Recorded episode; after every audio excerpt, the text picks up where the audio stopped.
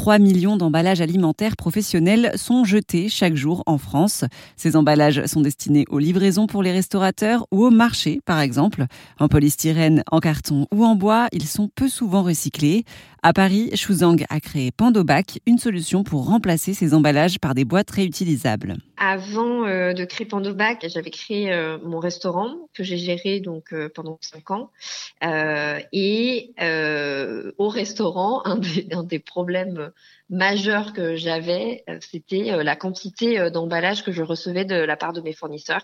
C'est vraiment un problème partagé par l'ensemble des restaurateurs. Dès que je rencontre un restaurateur et que je commence à parler d'emballage, le restaurateur ne s'arrête plus parce que c'est des cartons, des cagettes à n'en plus finir tous les jours en fait qui sont reçus et qui doivent être jetés par le restaurateur d'une manière ou d'une autre.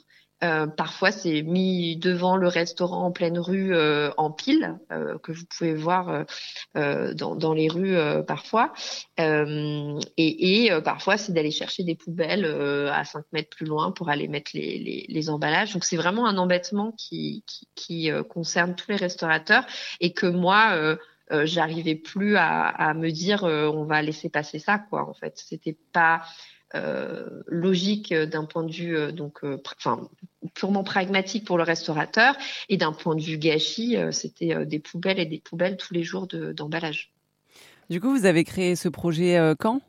J'ai créé en 2018 et euh, j'ai eu le restaurant, moi, de 2014 à 2020 à peu près. Donc, j'ai eu les deux en parallèle euh, au début de l'aventure Pandobac. Et, euh, et puis, quand ça a pris de l'ampleur, voilà, j'ai laissé la main pour le restaurant.